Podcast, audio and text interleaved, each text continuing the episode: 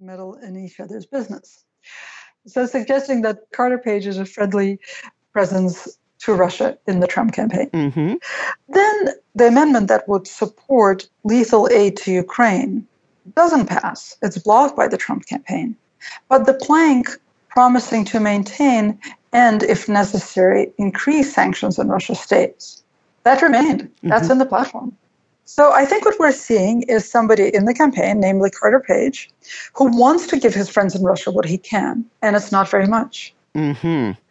Well, what about Josh Marshall's point in Talking Points memo? He says that Trump's most conspicuous foreign policy statements track with the positions that Putin cares the most about. Trump's suggestion that the U.S. and thus NATO might not come to the defense of NATO member states in the Baltics unless they paid up.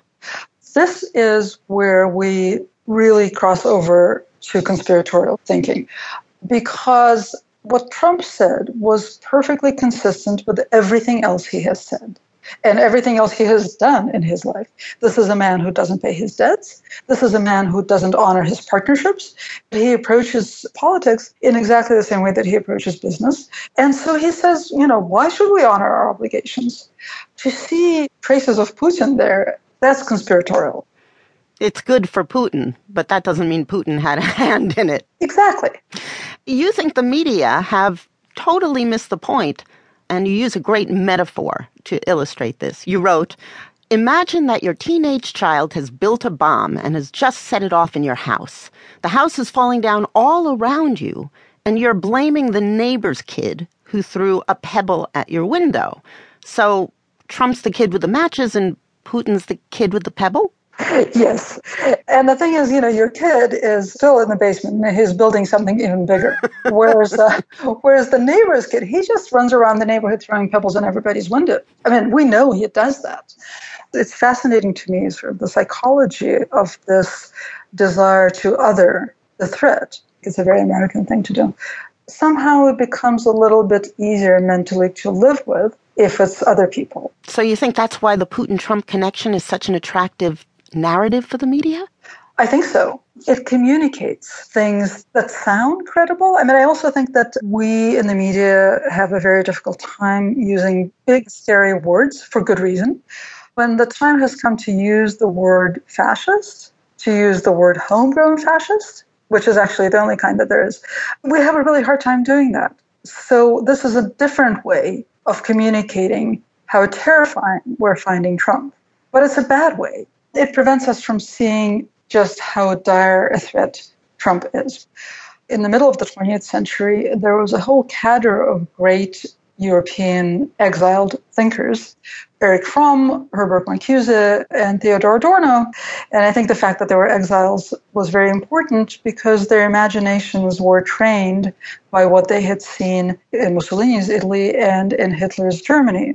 That modern industrialized societies create the conditions for the rise of fascism.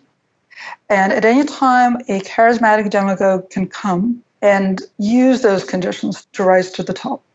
And that is an existential threat to any democracy and to any society. You say that this emphasis on Putin as a big influence on Trump derives from a lack of imagination. Yes, absolutely. Let's say David Cameron, who, when he called for a referendum on whether Great Britain should secede from the European Union, he clearly did so because he could not entertain for one second the possibility that the Leave voters would win. And his failure of imagination led to a referendum that didn't have to happen. When we believe the unlikely and ignore the obvious, it is often a function of the failure of imagination. And I think that's also what's happening with Trump. I don't know. To me, it sounds a lot more like denial. Well, I think denial is another word for a failure of imagination. Uh, you got to work strenuously to keep up a healthy denial. Oh, I see what you mean. So I'm saying you're not doing enough, and you're saying, oh, you're working really hard. uh, you wrote that we don't want to see Trump as a, quote, thoroughly American creation. So, what would it mean to embrace Trump as a thoroughly American creation? We need to start imagining what happens if he becomes president.